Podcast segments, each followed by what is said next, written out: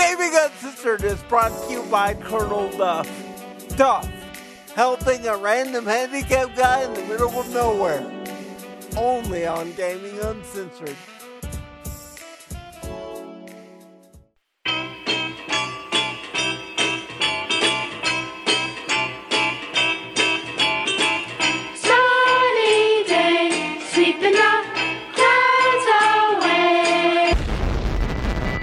Controlling transmission.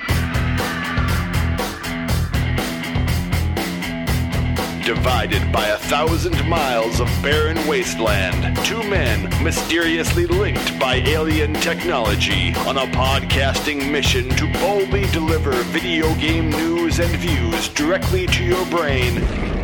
This is Gaming Uncensored.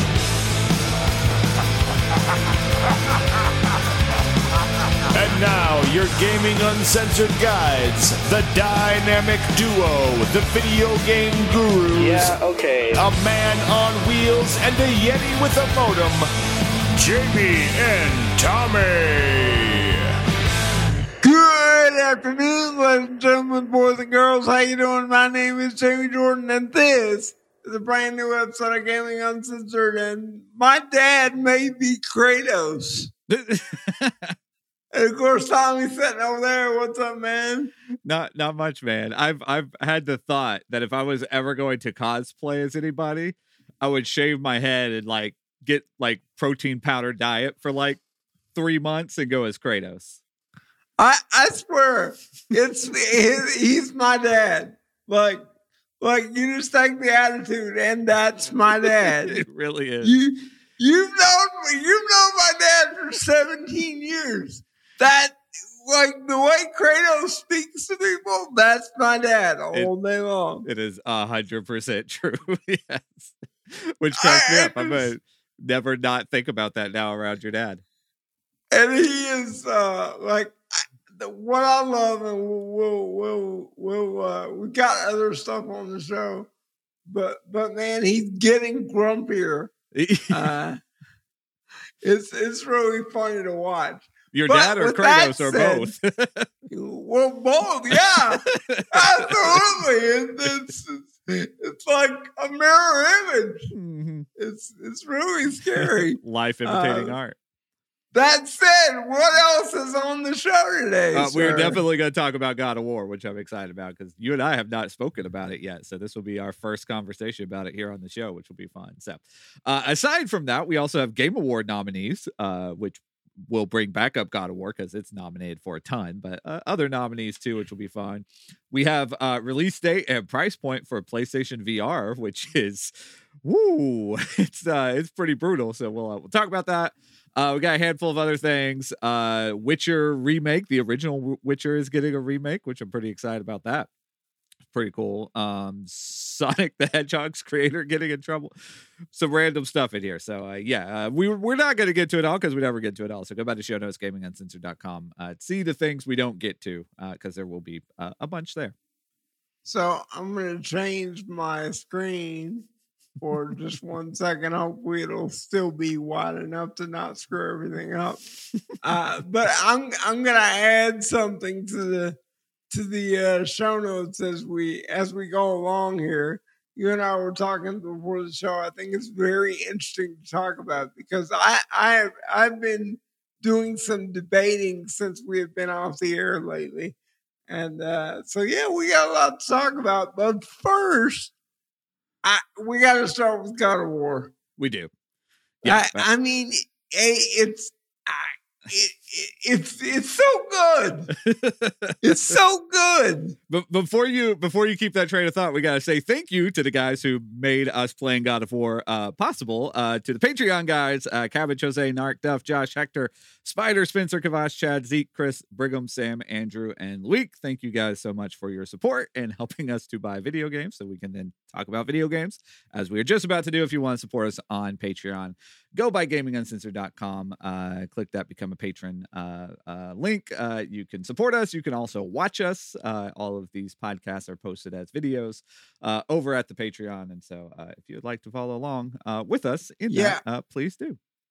Ignore my face for a second. If you were watching, you saw Jamie go suddenly dark, and now he's back.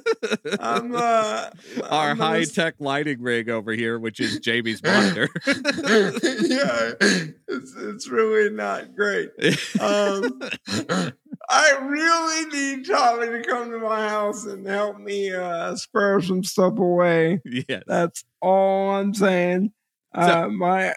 My office still sounds like a cavern, so there's that. We have things to work on. So all that said, we have picked up God of War. We have been playing God of War at least a little bit. We're not terribly far into it, but enough to be able to at least start having a conversation about it. And honestly, I'm interested to see where you're going with this as well. But so, I mean, it's just more God of War. Like, there's not anything new to it per se. It just took something that was awesome and kept doing it. And this is something that I'm kind of grumpy about. Like, I think as I'm getting older, I might be turning into my dad because I'm really, it's very much like Horizon at this point. Yes. It's very much like, okay, this is what they did before, and there's more of that, which is great. Like, there's nothing wrong with God of War. It is everything that we loved about the first one.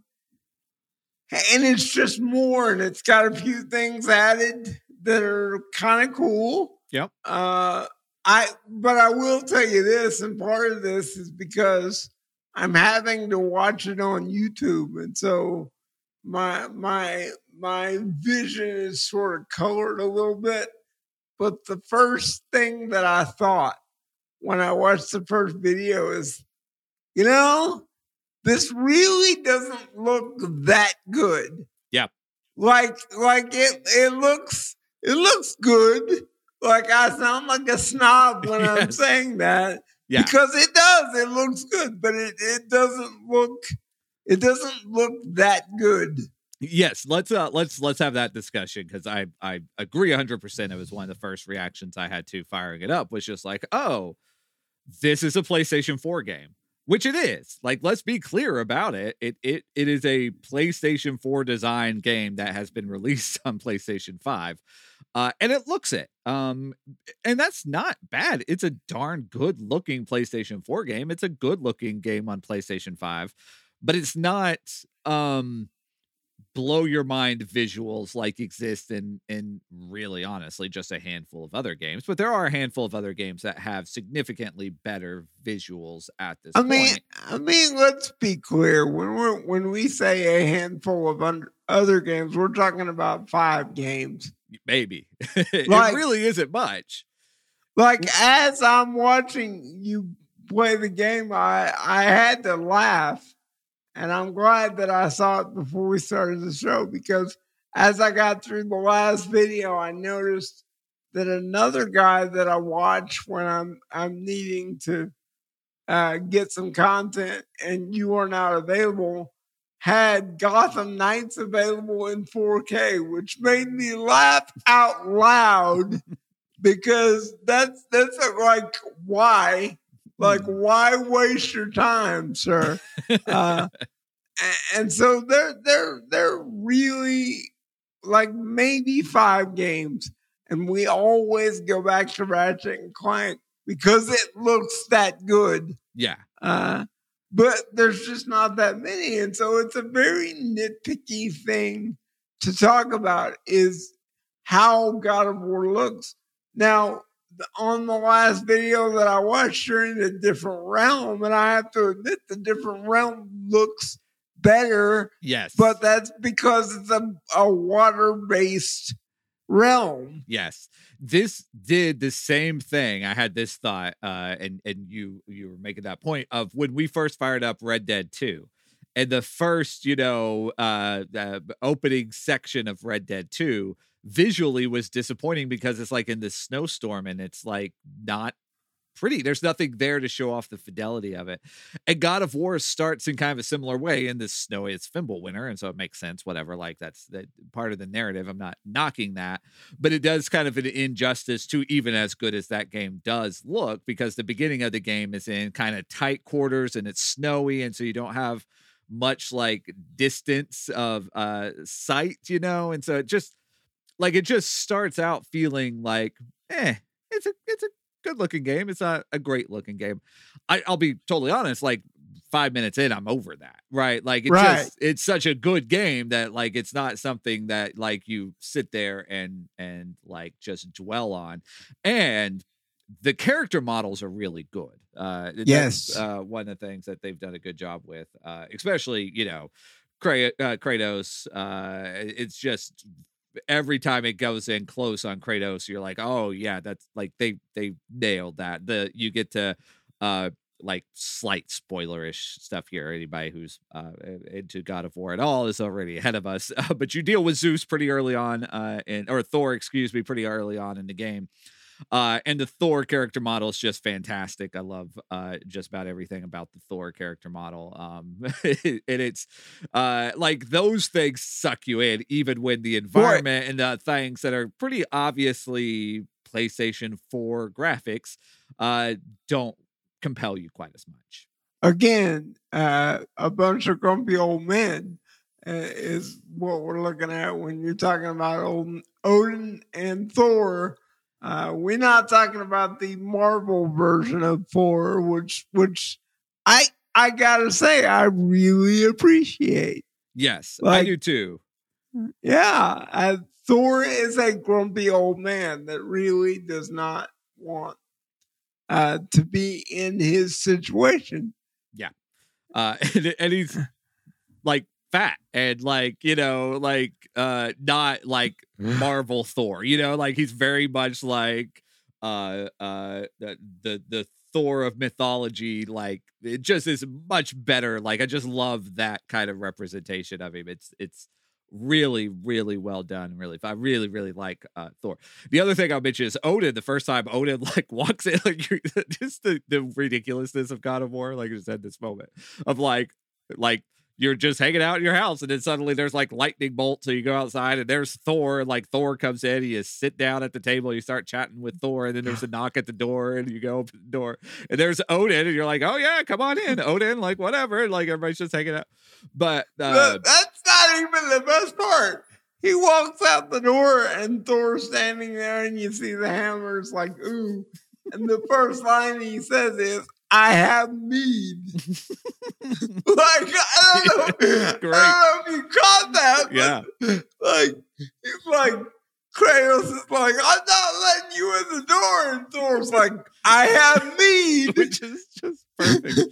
It's so good. And then Odin walks in, and Odin is played by Richard Schiff, which I recognized immediately, because I love The West Wing, and he's Toby from The West Wing. Yeah. And it just like opened the door, and I was like, "Oh my God, it's Toby!" Like, it just was immediately like it's Toby with like weird like God aura to him, but like even his like mannerisms and him interacting with the other characters and that kind of, like, it just like their character model of him, the representation. I'm just like, it's Toby, you know? Like, it just was like just like they did that well. They captured characters, and I think that's really what's going to drive this game, and it was a big part of the first one too, and so it's not like this isn't new either, but I feel like it's even more so in this one, that it's really going to be driven by the characters and the personalities and all of that side of it.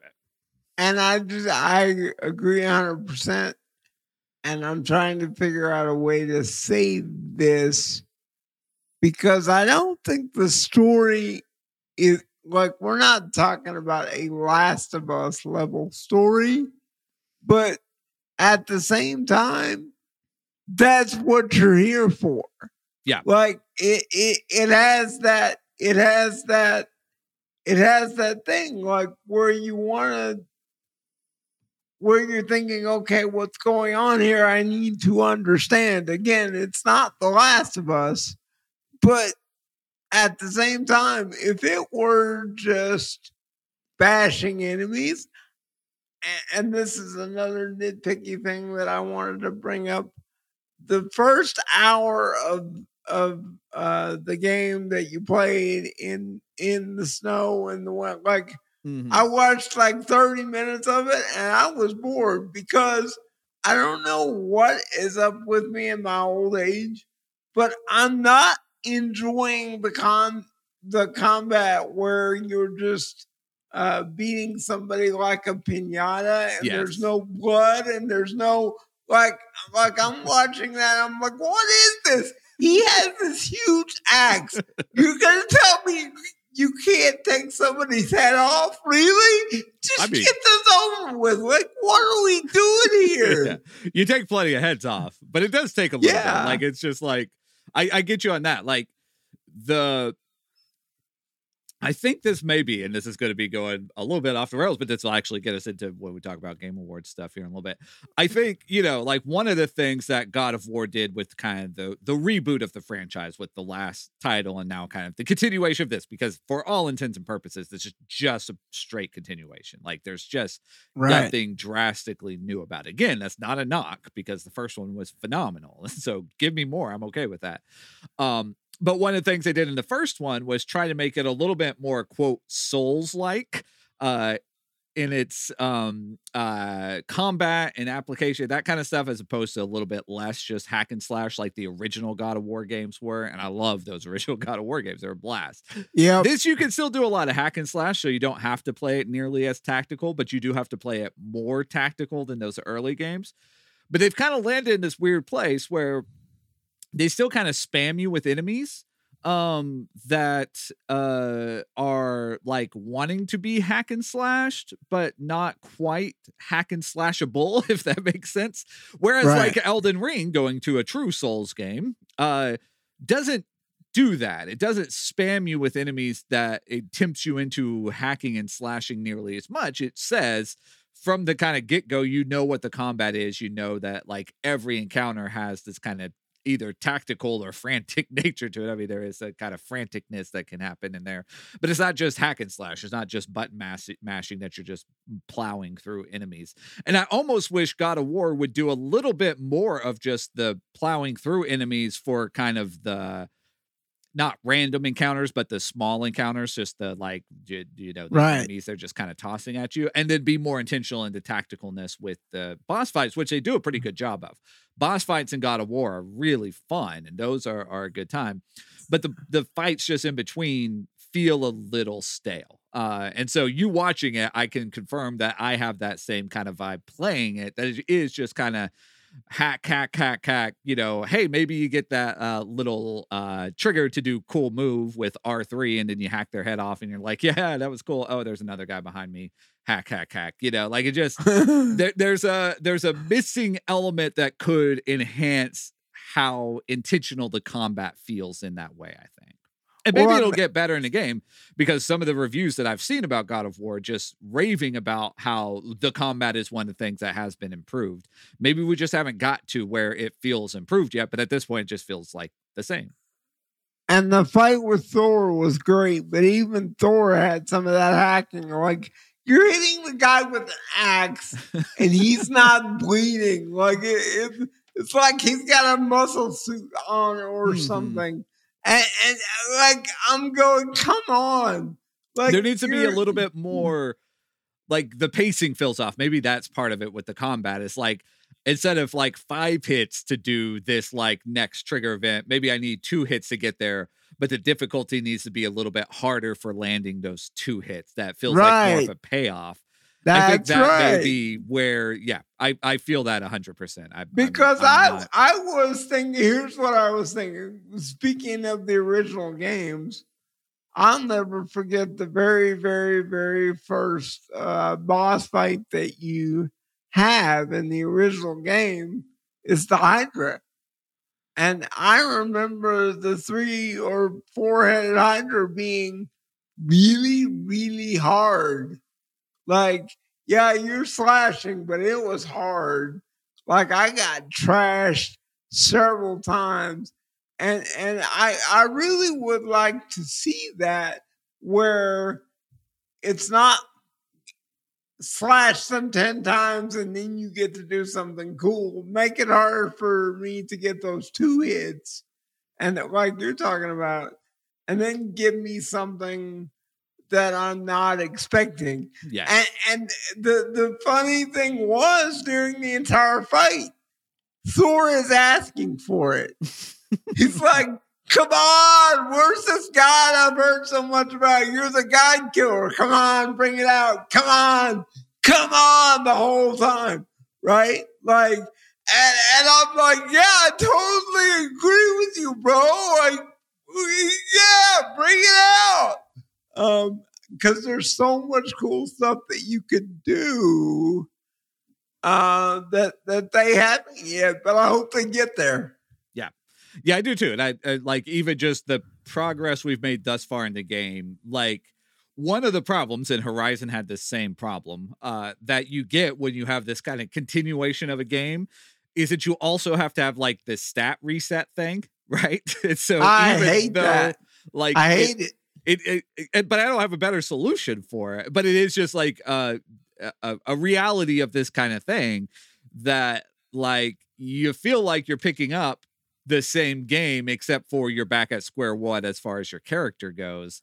And so that beginning little slog also feels a little bit sluggish, just because like your initial memory of the game is like with your character at not, you know, at in-game level, whatever it is, you know, with your weapons upgraded and your stats and whatever it is. And then you start from square one-ish, like it just feels weird. But you can't continue at like super maxed out dude either. Like, well, I don't know what the answer to that is. See, I think I have a fix. I think the fix for it is the old school RPG fix, right? That you get like, nerfed somehow at the beginning? Well, I mean, like when you play an old school RPG, and I'm trying to think of one, and I have our man, the single guy, in my head because I remember him talking about this early on one of the shows that we did on the radio. He was playing an RPG and I can't remember the name of it, but all of the old school RPGs that we played, including Diablo, once you beat it one time, you got to keep your level, you got to keep your stuff, you got to keep all of that. The enemies just got harder. Like, you didn't lose your skills. Just the second time through, you got more skills and the enemies got harder. And I feel like if you played the original game and had a save, and I feel like all of that could be used, and that's way overkill for a commercial game like God of War, but I think it could work. I mean, because everybody has cloud saves now. Yeah, right? But it's the design element, not the application element. That's the problem, right? Because if you do that, what's the incentive to gather resources and all? Like, that's there's the progression element of the game that's really fun. Like, I that's part of what's engaging about it. If you take that out, that's like half the RPG elements, you know, that we talk about all the time. And so you got to have a way to have those things there that make them feel meaningful. But at the same time, there's this continuity thing that's weird. And yeah, like I said, I don't have a good idea. I think the way you make it meaningful is just make the enemies. If you played the first game, you come up with enemies that require you to upgrade even further. And this brings me to a point in the game that I really enjoy, and that is, and I can't believe I'm saying this because it's not like we're playing Diablo 2 here, but the crafting is getting better.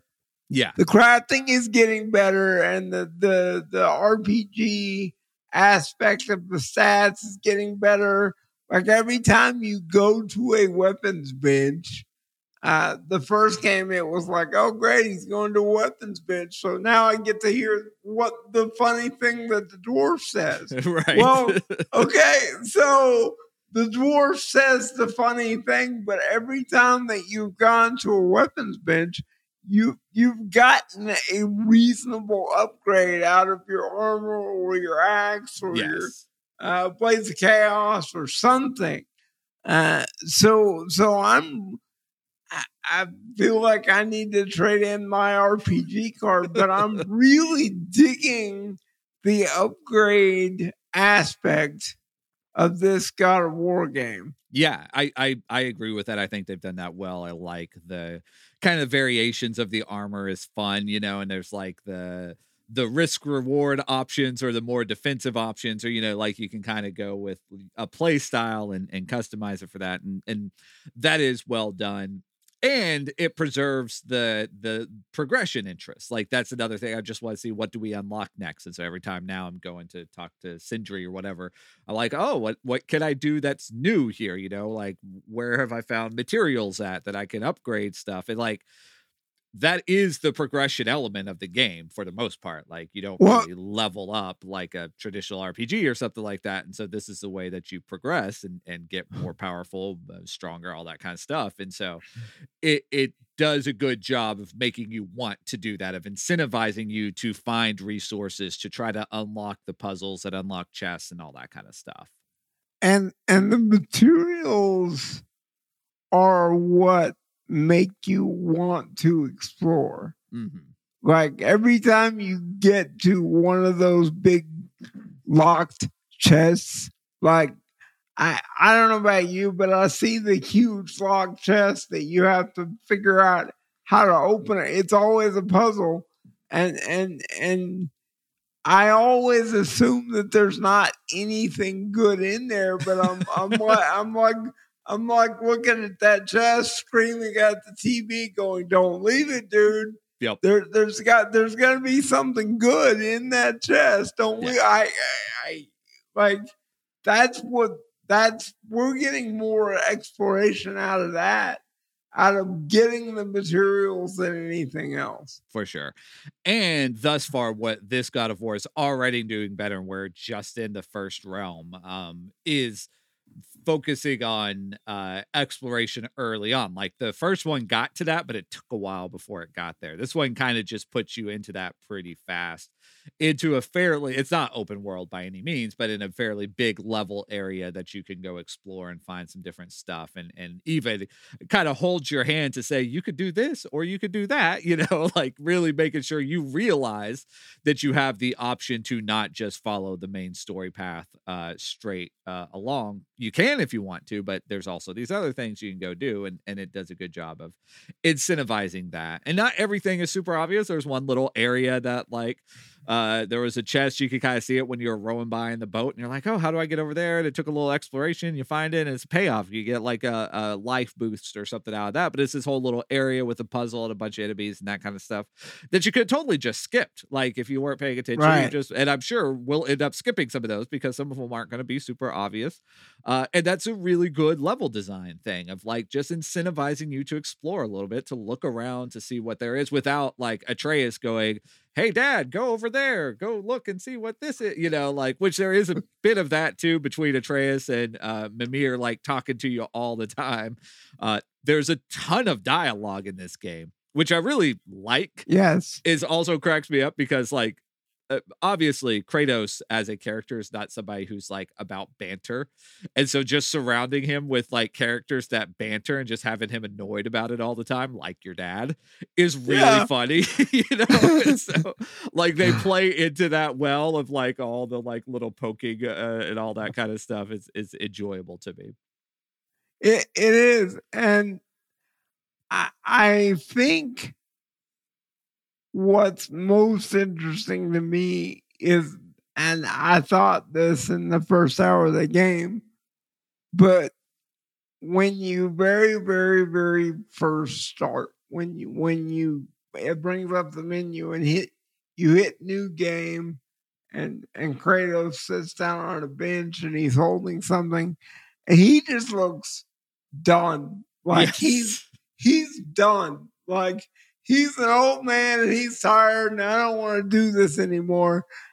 And then you got Atreus, which is just like, hey, Dad, check this out, man. I can do this. I can do that. I am awesome. Let's go kill some people. And Kratos is like, no, dude, no.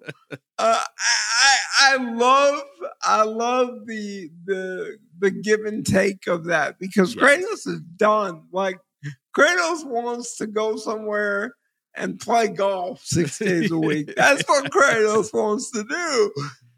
And Atreus is like the opposite, which, by the way, let's talk about that for a second, because it's fairly obvious that somehow, some way, Atreus is a reincarnation of Loki. Right.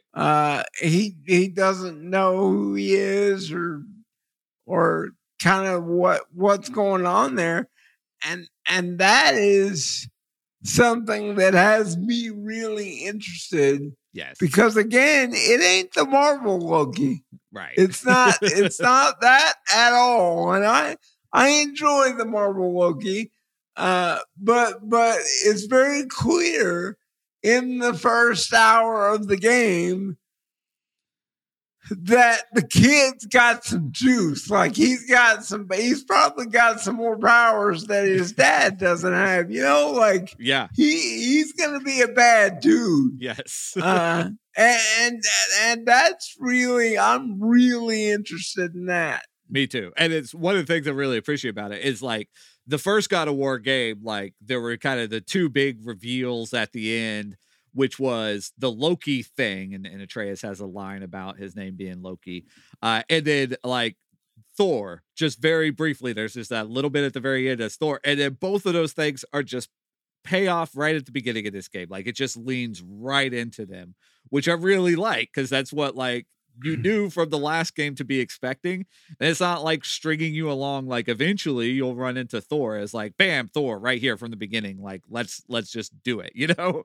And it's just, I love the fact that they're leaning into that, because that tells you that that's going to be the game, you know, like, that's what you're building through, or what you're working through in this game, this kind of quest for identity for Atreus, how he fits in with Thor and Odin, and what that interaction is going to be, and Kratos being an outsider to all of that, and trying to figure out how to navigate that with his son. It's fascinating. Like, it's really great as far as narrative and storytelling goes, and it's, you know, that's the thing that's going to catch us. Like, visuals are fine, gameplay is fine, boss fights are good. Story is what we're here for, and I think is going to deliver on the story more and more as we get deeper and deeper into it.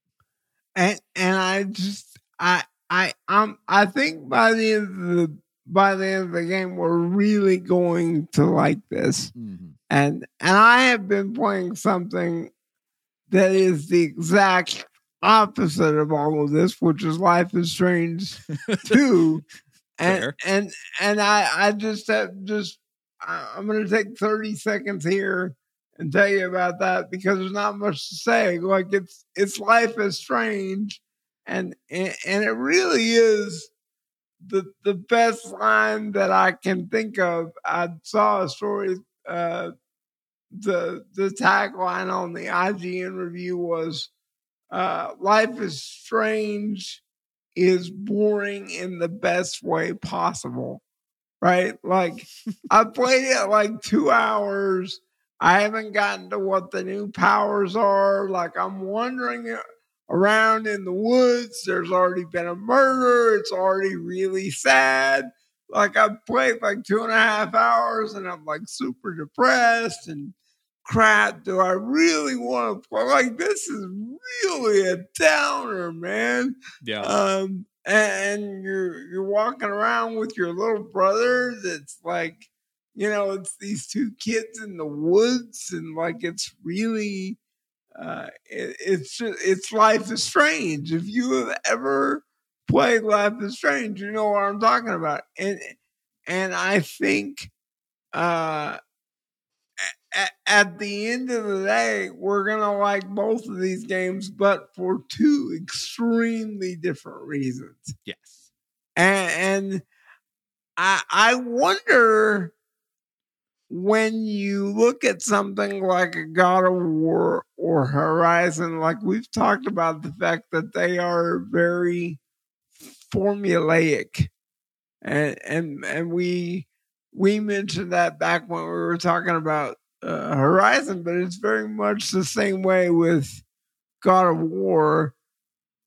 And I'm wondering when you finish these games, or when you're looking on to the next thing that you're going to play, I mean, because I don't know at the end of God of War how we're going to feel. Like, what are we going to want to play next? Yeah. That's the thing, because God of War kind of scratches all the itches. Like, it's kind of got the story, it's got the action, it's got all of that.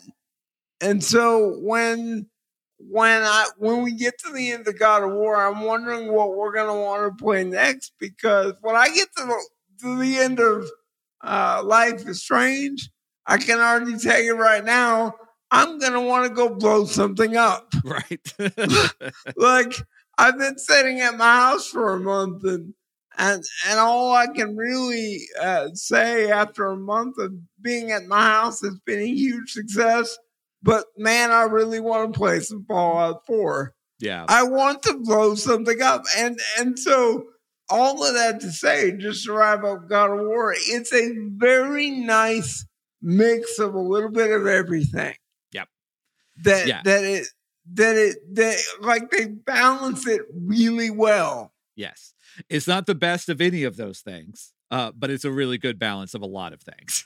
Like, it's not the best gameplay. It's not the best narrative. It's not the best visuals. It's not the best characters, even though the characters are definitely one of the strong points of the game. But it's a really good balance of all of those things for a package that is really great and really well executed, if not like blow your mind at any given moment. Like, the initial reaction we had firing up Ratchet and Clank with just the visuals was like, this is spectacular. This is mind blowing. That game's not nearly on par with God of War as far as narrative goes. Like, it's just a goofy, ridiculous action game. But it had that one thing that just really stood out. God of War doesn't really have that. It doesn't have that one thing that just really captures you because it's so different or unique or anything like that. But it's just good. It's just overall good. And there's something to be said about just making a great game that's just great, that's not anything one spectacular thing, but a bunch of really good things to just make a great game. So yeah, all that said, we'll wrap up with God of War there. We'll obviously be talking about it more down the road. Before we get into the rest of our show notes, really quick here, we have a segment which is fun. We've been having segments recently again, which thrills our old souls, and this one particularly because it comes from another one of our old souls. Nick the Swiss is here with a segment. Nick the Swiss goes back to the very, very beginnings of Gaming Uncensored, started listening to the podcast to help him learn English, which is like, you will like, listen to him now. We're going to take full credit for how well he speaks English. Cause real quick, before you fire that up, I just want to say that I asked for this segment, and Nick, I'm going to tell you when we post the show, because I expect you to be listening to at least this episode. Yeah. Can I just say at this point, as you're listening, bro, we love you. We need some more chocolate. Yes. I'm saying that right now. But chocolate too. Yes. 100%. Man, it was good to hear Nick's voice. It just made me happy. So without further ado, here is Nick the Swiss. Well, hello, Jamie and Tommy. It's been years, I guess, since my last segment, and well, I've been busy with raising kids and not playing much games, so sorry for my long absence. Just recently I started to find some time to play some games. Currently I'm playing Metal Hellsinger, which is like a mix between Doom and a rhythm game. So it's a rhythm shooter where you have to shoot zombies in the right rhythm to get some extra points, and it's quite fun. There is a free demo, and if you are into metal or shooters for that matter, and give it a try. I highly recommend it. Other than that, not really much to add. I'm very happy to see that your podcast is still going. 450 something episodes. Whoa, that's a lot to catch up for me. Glad you're doing fine. It seems not even a pandemic can stop you, so keep up the good work, and I hope I find time to listen to all the episodes. Greetings from Switzerland. Bye.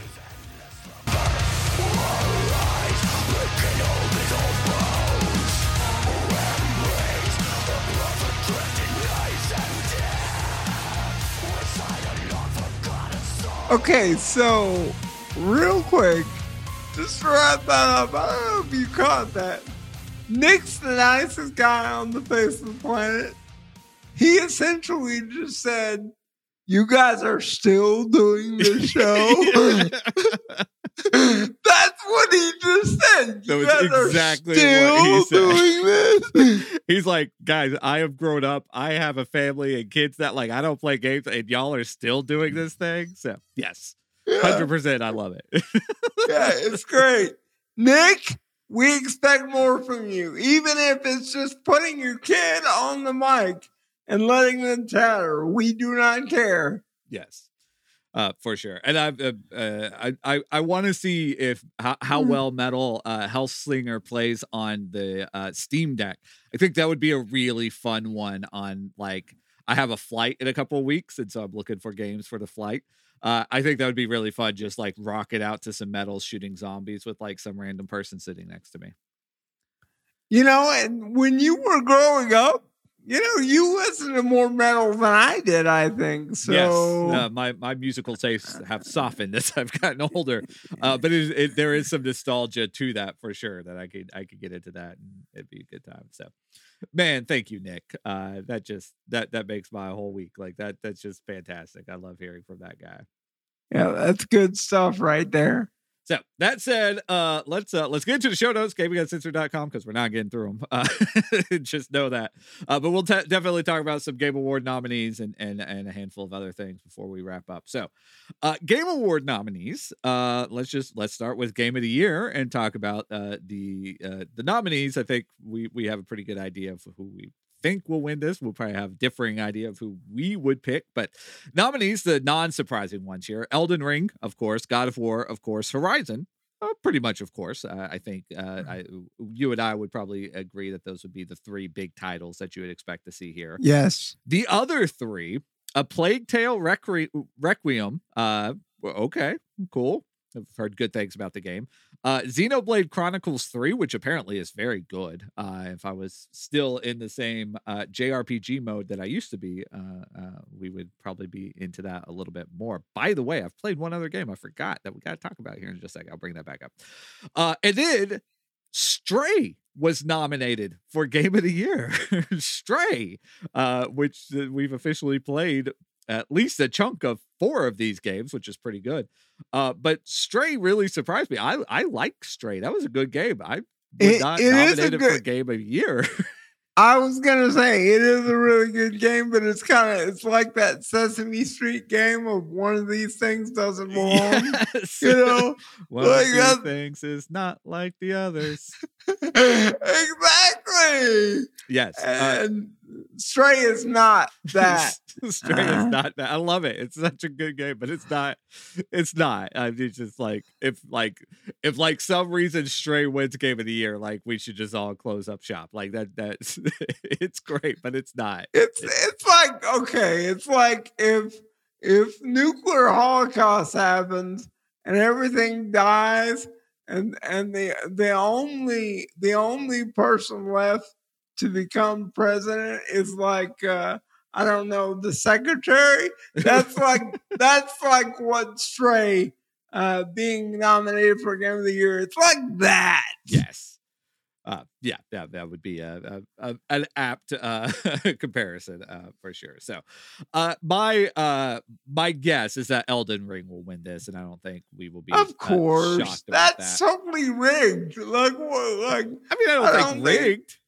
I think most people, if you asked them, would say that Elden Ring is the best game of the year. Like, it's not ours. That's what I'll say. Right. I think I can speak. I mean, I can speak safely for me at this. I'm pretty sure I can speak safely for you at this. It's not our game of the year. And I would choose either God of War. We just haven't got into that much yet, but I mean, we know what it is. That one's going to be a big deal for us. And Horizon, I would choose over Elden Ring personally, because I love Horizon. We talked about that game on and on, just, you know, whatever. Elden Ring, for as great as it is, and I think having put time into it, I'll speak for myself here at least. I'm interested if you feel the same way. I can at least say I appreciate it a lot more than I did beforehand, and I understand why people love it. I understand why it's a big deal, and I didn't not like it. I enjoyed it. But it just didn't keep me the same way that these other games do. And part of that is because I want more narrative to take me along. And Elden Ring doesn't do that. You hit it right there. Like, Elden Ring is a great game. We're going to play more of Elden Ring. If we're being real on it, that's going to happen because it got us. Yes. And so we're going to play more of that. But the thing that it doesn't have is that story to keep driving things along. I mean, you're essentially going through this land, killing enemies and different giants and different things. Like, it's very similar to playing a Lord of the Rings type title, but it's actually good. Yes. But the driving story is not there, and that's why I can't make it game of the year. Yep, I can't do it. And let's be honest, let's be real honest about Horizon. The story's not great. I mean, like the story for Horizon, when they finally wrap that thing up, I think will be a whole lot better, but it's not like a Mass Effect level. You know what I mean? Like, yeah, there's a whole other level, and Mass Effect's the only one that I can really think of right now. But there's a whole other level of storytelling, and Horizon is not it. Yeah, definitely. I would agree with that 100%, but it is there. Like, it's not trying to be like too clever in its approach, which I feel like that's also a little bit dismissive of Elden Ring, I realize, but like that's what I feel like about Elden Ring is like it's snobby in its narrative. So let me pause there for just a second, because let's talk about also the nominees for Best Narrative. That's another category at the Game Awards. The nominees for Best Narrative are A Plague Tale Requiem, God of War Ragnarok, which I would imagine would be the favorite here. Horizon Forbidden West is nominated here, which I would not give it Best Narrative. There's a lot of other things it does well, but not that. Immortality, the Sam Barlow full motion video game. Yes. And then Elden Ring. Elden Ring is another nominee for Best Narrative, and I'm just like, what are we trying to do with this? Like, this is where, like, so let's not. I feel like there's this desire and like I'm gonna get slammed for this, and I understand that, and so I apologize in advance for everybody who loves Elden Ring that's gonna tell me how wrong I am about this. But I feel like there's this desire, because it's such a good game, to imprint on it that it's brilliant at storytelling in its like attempt to not be a storytelling game, right? Like it very much goes out of its way, but doesn't make an attempt to give you a narrative. It makes you find it. And that's the narrative journey of Elden Ring, is gameplay. Like, you get the narrative through gameplay, and it gives you these little hints of what's going on, that kind of stuff. But it's not really telling you a story in a traditional way. And if you want to make an argument that is brilliant narrative in its own right, then okay, make that argument. But that's not what narrative means to me. Like, I feel like it's being too cute, trying to like squeeze a game that's brilliant for the gameplay and the world design and bosses and everything that it does really well, to say because it's great, it by definition has great narrative, when it just does it. That's not what it does. Okay. And that's okay. Like, it could be fine not doing narrative, but it's just, that's not what Elden Ring is. Let me add to that so we can both get flamed. Because I know there's somebody out there screaming at themselves, at us in their car as they listen to this, going, well, you idiots just haven't played enough of it. And which is fair. I'm tempted to have you reach over and turn on the PlayStation and just look and see how many hours we realistically have in Elden Ring. Yes, I know there's pause, but we can figure that out. I'm gonna guess we have about 40 hours in Elden Ring. I'm gonna guess. And this is one of those games that, like, I don't think you really get started till you get past 100. Right. Like, I think that's kind of one of those. I think that's kind of one of those things about Elden Ring. Like, if you have 100 hours in Elden Ring, somebody that's really been playing it for a long time looks at that and goes, "You noob!" Right? You've only been here 5 minutes. What are you talking about? So do not email us and tell us that we haven't played it long enough, because we've only put in 40 hours and we haven't found the narrative. Yeah, I know somebody's going to email us and tell us that. And look, we get it. We understand. Here's the thing, though. If I have to play more than 40 hours to find the narrative, you haven't done well enough with the narrative. Right. Like, that's not what you're doing. And that's okay. Right. You know what else isn't best narrative game? Metroid.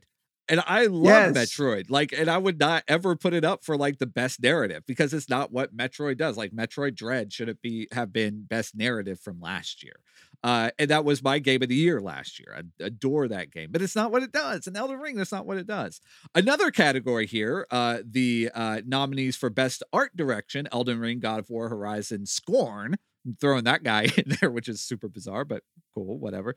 And Stray. Elden Ring, to me, is hands down the winner in this category. Like, no doubt about it. Elden Ring's art design, it's just brilliant. It's a beautiful game, even though visually, like, fidelity-wise, it's not as impressive as, I don't know, all these games. Like, just like, I hadn't thought about this until this moment right now, but none of these games are blow your socks off fidelity-wise. Horizon's probably the best just fidelity-looking of these games. When you just get down to, like, textures and resolution, that kind of stuff, how well it executes, you know, on those things. But that's not the only thing that's important for visuals, obviously. Elden Ring world design, the art design, the character models, the environment, like, those things are amazing. Like, it is, to me, hands down the best in that category, which means it probably won't win this category. But for me, it's a no doubter here, but it's also a no doubter that it should not win narrative. And it's just interesting to me where it's, And see, that's the thing. I want us to play more Elden Ring because I want to explore it. Like, yes. I really feel like when we fire up Elden Ring, we're getting dropped in the middle of Middle Earth, essentially. Yes. I realize it's not Middle Earth. I get that, but that's what it feels like. Yeah, that's 100% fair. So, go by the show notes. You can see all the rest of the nominees. We won't go through them all here, obviously, but there's a bunch. You probably picked up on the trend, though, that Elden Ring, God of War, and Horizon are kind of three that are really the big three that are nominated across the board for lots of things. Stray is in there a bunch, and maybe that's a little bit of a surprise that Stray is as prominent in this as it is. But, you know, cool. I'm glad that it's getting some love, even if it's not game of the year. Like, let's be clear on that. It's not. Teenage Mutant Ninja Turtles Shredder's Revenge is actually getting less love than I thought it would. It is up for best action game, but that's one that I thought would be kind of that maybe sleeper that would be the unexpected game of the year nominee. And Stray ended up getting kind of all that. Like, the one, like, cool outsider game ended up being Stray instead of being Teenage Mutant Ninja Turtles. Which I'm gonna say something to you, and I was gonna do this live on the air, but you will be here at some point for Christmas. And we haven't done this in a while, but I think this is the year where I need to find some cash and we need to go to a store and see if we can find an Xbox to play the rest of Ninja Turtles on, because we really need to finish that game. Yeah. And I really don't want to do it with R2 Max. Sorry, I just really don't. It was fun, but it was a nightmare. I think it might be time for us to go searching for an Xbox to put over here at our new spot. That would be fun. Not opposed to that at all. So, GamingUncensored.com, see the rest of the nominees for the Game Awards. We'll get a few other things in here before we wrap, including PlayStation VR 2. We have a release date for it. It is February 22nd. We have a price tag for it. Hold on to something. It is $550. $550 for PlayStation VR. Hey, Duff. Right. We need this. Can you get us that? Yeah. We have a PlayStation. Can you get us that? Yeah. Like, I realize there's a new Oculus. I get it. It's probably way cooler, but seriously, bro, this is probably the way that we need to go. Yes. The one issue that I have right now, because I'm all for PlayStation VR. I love the idea of it. The only thing that's compelling right now, though, and it's very compelling, is Horizon Call of the Mountain. I want to do that so bad.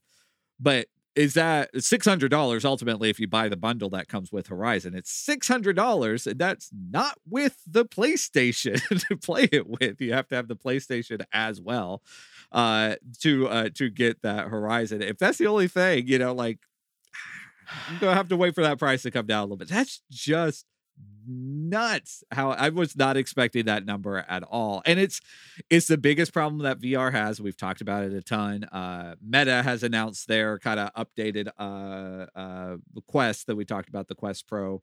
That's $1,200 or whatever it is. Like, you're just not going to get mass adoption of VR with those kind of price points, and for the community to grow and for the software and all that kind of stuff to be incentivized for developers and that, like, I just don't know how you do it at $550.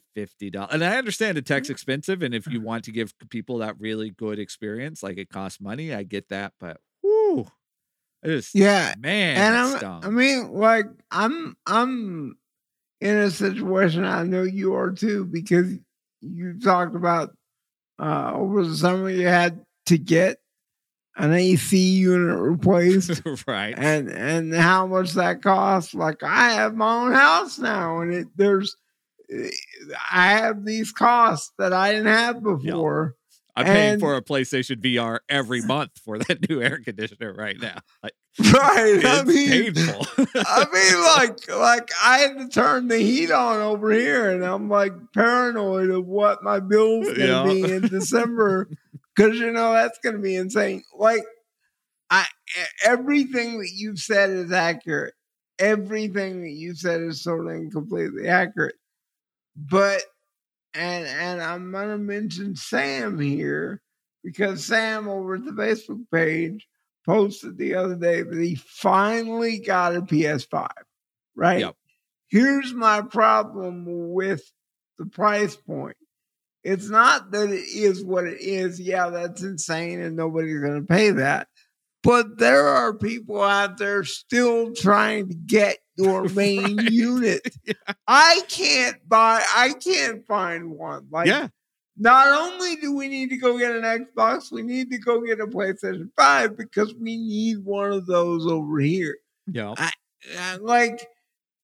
So that's a bigger deal to me than the price point. Like, you still can't go out and readily get a PlayStation 5. Yeah, there is a very real possibility that there's going to be PlayStation VR sitting on the shelves before there's PlayStation 5s just sitting on the shelves. Like, it's just, it's wild.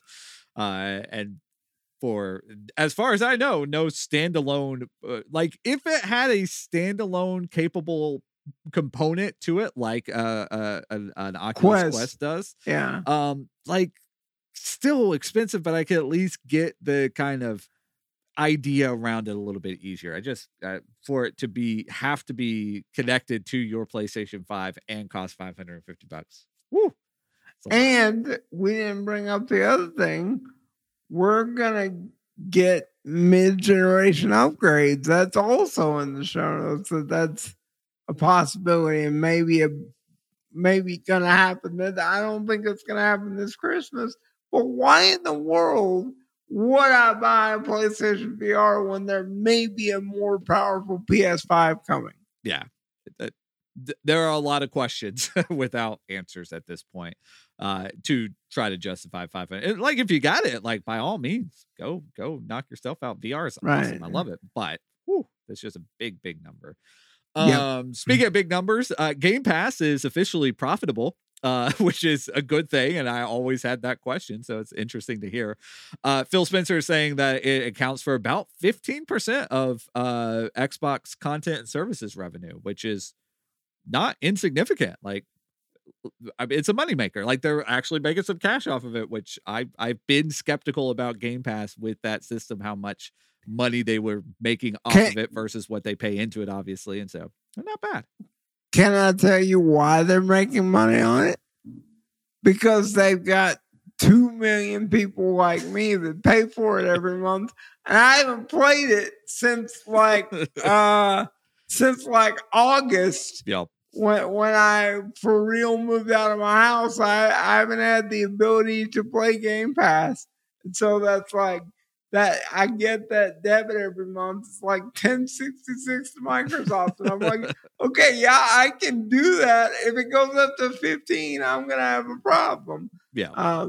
We mentioned this over the summer. The issue that I have is that, like, I would stream the crap out of things on Game Pass, but you have to plug in a controller to use it. Yeah. Yeah. That's the one missing component, because Game Pass PC is getting better and better. They're putting out really good stuff on it. Yes. But without the kind of PC streaming element, because what you get is a console emulation for streaming that you have to have a controller for most things. I think there's a few here or there, but even then it takes some configuring to get it to work on the stream.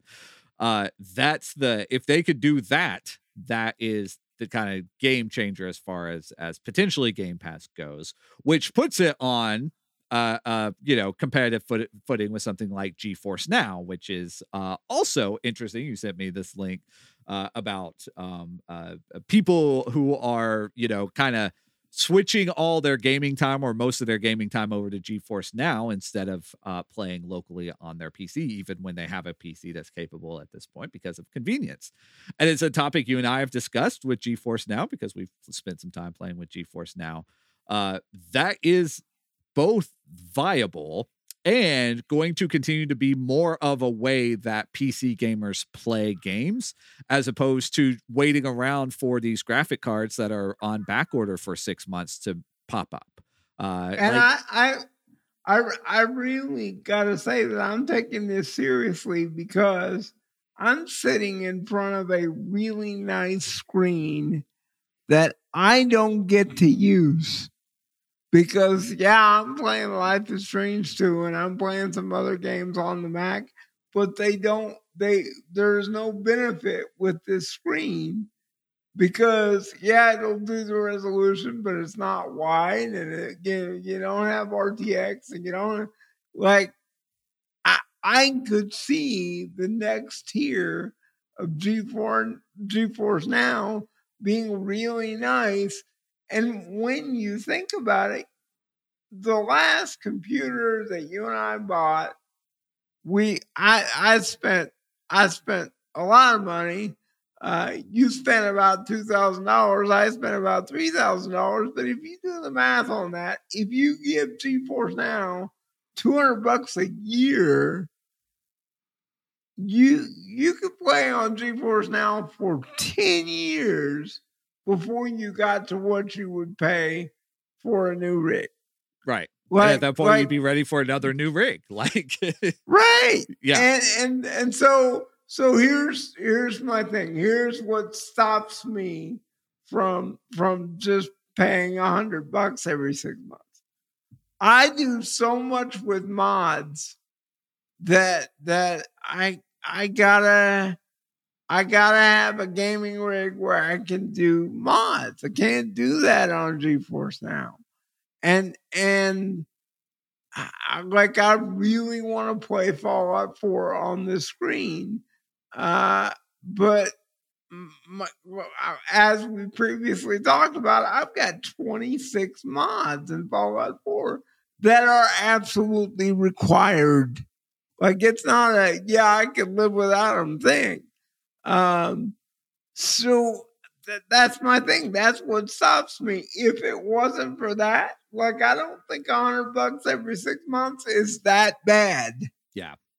And somebody's going to figure that out. That's I feel like the PC gaming community, that's the one thing that has yet to be like solved on the cloud gaming side, where you can allow people to have mods without having to purchase a dedicated server, because that's ultimately what you need to do mods, is you have to be able to connect to the same virtual machine every time, and that's super costly. Obviously, you need those to be dynamic, that you can assign them whenever and all that good stuff. And so I get it, but somebody's going to figure that out.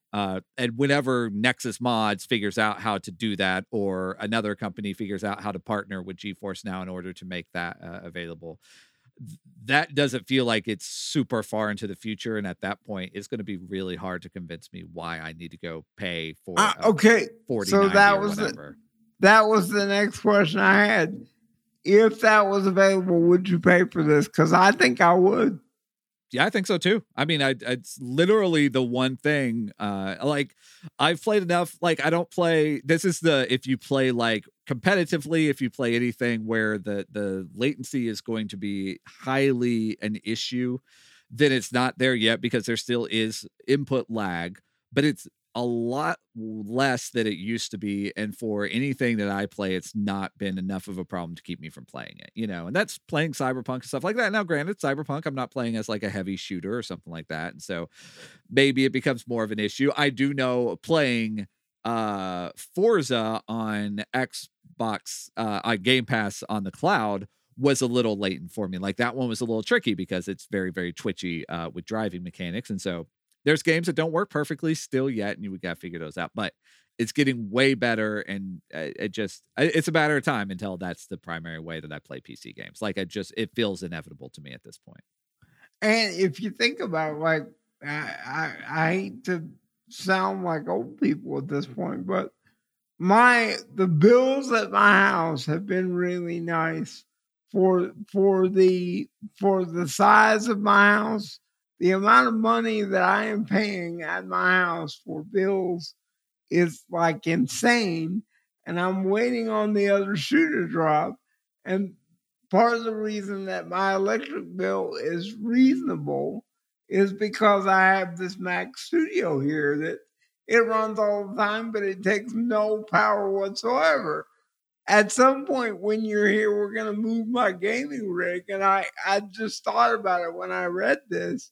Like, I'm literally probably going to have to turn that gaming rig off when I'm not using it because of the power consumption. Like, and it's a huge difference. And just because of that, I mean, that was part of the debate in this Reddit thread was, hey, I'm saving a ton of money on my electric bill. Yeah. And like, things like dealing with overclocking and like those things are fun to me. Like, I don't. Yeah, they are. They're a blast. But I don't have time to deal with it at this point in my life. Like, I'd rather just be able to click a button and have just an optimized rig ready to go, as opposed to trying to manage resources on my system, having a different gaming login so that I could strip down all the startup services, all the things that we do and have done for decades at this point. It'd be nice just to click a button and play a game. I like the techie stuff, but like, honestly, it takes a lot of work. And if I could get around doing all that work and just play a game, it's preferable to me at this point. Yeah. Just straight up. So anyway, a couple other really quick things here. CD Projekt Red is remaking the original Witcher in Unreal Engine 5, which should be super cool. I'm really excited about that. I've never finished that game. We've talked about both of us playing it. Yeah. Yeah. It's such a good game, but problematic in lots of ways, and so having a full-fledged remake of that. And The Witcher 3, the next-gen upgrade for PlayStation 5, Xbox Series X, comes in December, and so we're just a few weeks away from that, which is a free update if you already own the game, which is really nice. I always appreciate those free updates, and so we'll at least check it out. I'm not going to go back and play The Witcher 3 all the way through again, though. It's a game that I would love to. It's fantastic. Just time, you know, that thing. Yeah. So there you go. Sonic creator Yuji Naka got busted for insider trading. It just that's like in a week of like just rough financial like world things happening. Like there's just been a ton going on in like rich people world. Sonic's creator being like one of those like casualties was not what I was expecting. It just bummed me out. Like it is what it is, and this kind of stuff happens. Apparently, he bought stock while working at Square Enix based on insider information, which is no, and understandably so. But man, just a bummer. Yeah, that is not something you expect here. It's a little weird. It was a weird headline to be like scrolling through news stuff and go, oh, you know, like, yeah. Oh, Sonic's creator, what is he up to these days? Oh, going to jail. Bummer. You know, yeah, like just that's... Yeah. Great. Yeah. Streets of Rage may be getting a film adaptation from John Wick creator. Okay. I love Streets of Rage, but no. Streets of Rage with the John Wick treatment? Like, I mean, like, let's be honest about John Wick, which is amazing, is that it's just amazing fight scenes, right? Like, there's nothing compelling about... there's compelling stuff, whatever. But, like, John Wick is Keanu Reeves and amazing fights. And if, like, you can make amazing fights in Streets of Rage, like, it'd be fun. I'll give you that. But the other thing I like about John Wick is the environment. I love the Concorde and the whole thing. And but, yeah, I hear what you're saying. Could be good. Probably won't. By the way, trailer out for John Wick 4. Yes. Very cool. So, yeah. Exciting stuff. And The Last of Us TV series starts January 15th. Also exciting. Really pumped about that. So I have a question for you. I know you're not paying for HBO, and because you have it on your phone plan. Yep. But do you think, because the last time I was paying for HBO, I had it on a discount. Do you think they will put a discount out there before this starts? Because I feel like this could draw a lot of people in. Yeah, especially if the service is a little cheaper. I mean, hey, they got me for a year, paying half price, and I'm. You know, when The Last of Us comes out, I'm probably going to pay full price for a while. Yeah. But I'm just wondering if they're going to try something like that, because that's the other thing with Microsoft that we didn't bring up. It was very clear in that story, in the Game Pass story, that subscriptions are slowing, mainly because people's money is getting tighter. That's why I currently don't have HBO, because that's $15 a month. Yep. I don't want to spend. So I'm wondering if there's going to be a big influx of people because they put a discount out there for The Last of Us. Yeah. And holiday season, it's likely to, you would not be surprised for something kind of corresponding there. And so I don't know. But I think that we'll get an influx of people, either subscribers that are just sitting on their subscribe. I haven't watched anything on HBO for a while. Like you said, I pay for it I get it through my internet plan and or my phone plan, both of which are AT&T. And so I think I technically have it through both. And so I'm not even sure which subscription is pulling from, but whatever. It's great. Like, HBO content's great, but like, I've been waiting for that thing to draw me to it, and this is going to be that thing that brings me back to HBO for a while. And so yep. I think there's going to be a lot of other people like that as well. So really quick on releases. This is not big time of year for releases. Oftentimes it is, but this year just we got God of War. So let me preface that by saying we did just get a big release past couple weeks. God of War obviously was a big release, but that was the big release for right now. There's a handful of other things. God of War, by the way, kind of mid-90s Metacritic score, 93, 94 last I checked. There is a new Pokemon or a couple of Pokemon games. They always put them out in pairs now. I don't understand Pokemon at all.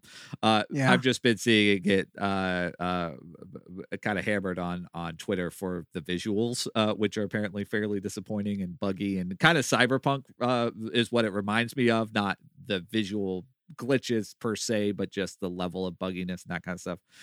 Which is a bit of a bummer because obviously that's a big franchise, but 77 on Metacritic, which is not great, not terrible. And so probably about where you should be. Miles Morales is officially out on PC. That seems like a big deal. If you haven't played that, go play it on PC, go play it anywhere. Goat Simulator 3, that's kind of where we're at this point with releases. It's just, it's that time of year. Everybody's playing God of War. Go play God of War. I have to get my PC to my house. That's all. I miss playing actual games. And like I said, I'm sitting in front of this massive screen that I can't use. Yeah. I mean, it's great for work and for sure. Stuff, but I'm that's not why I bought it. Right. Yeah. Absolutely.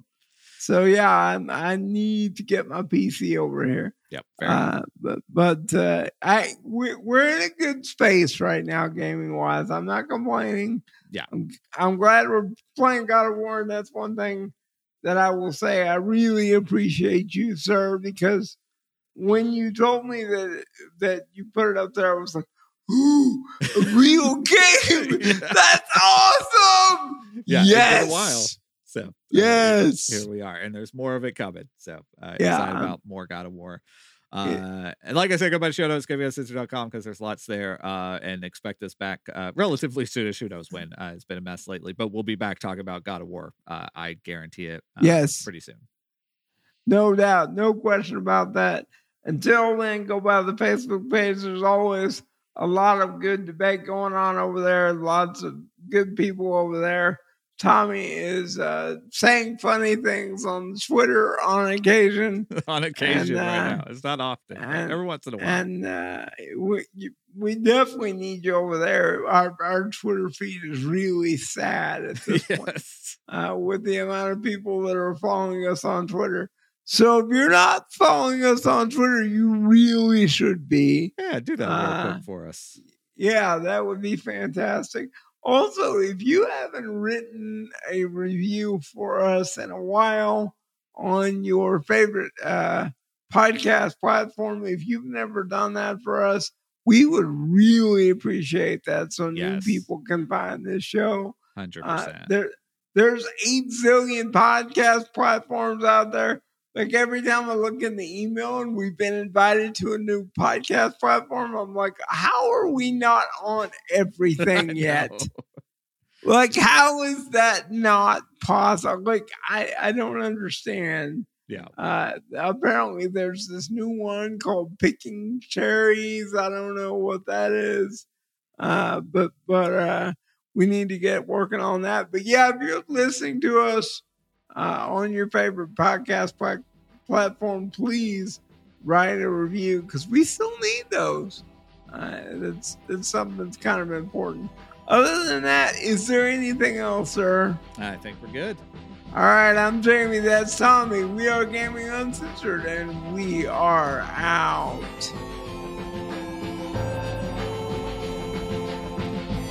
Would you like to submit a segment for the show?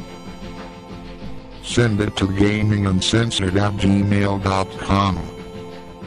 And don't worry, we'll play just about anything. Gaming Uncensored.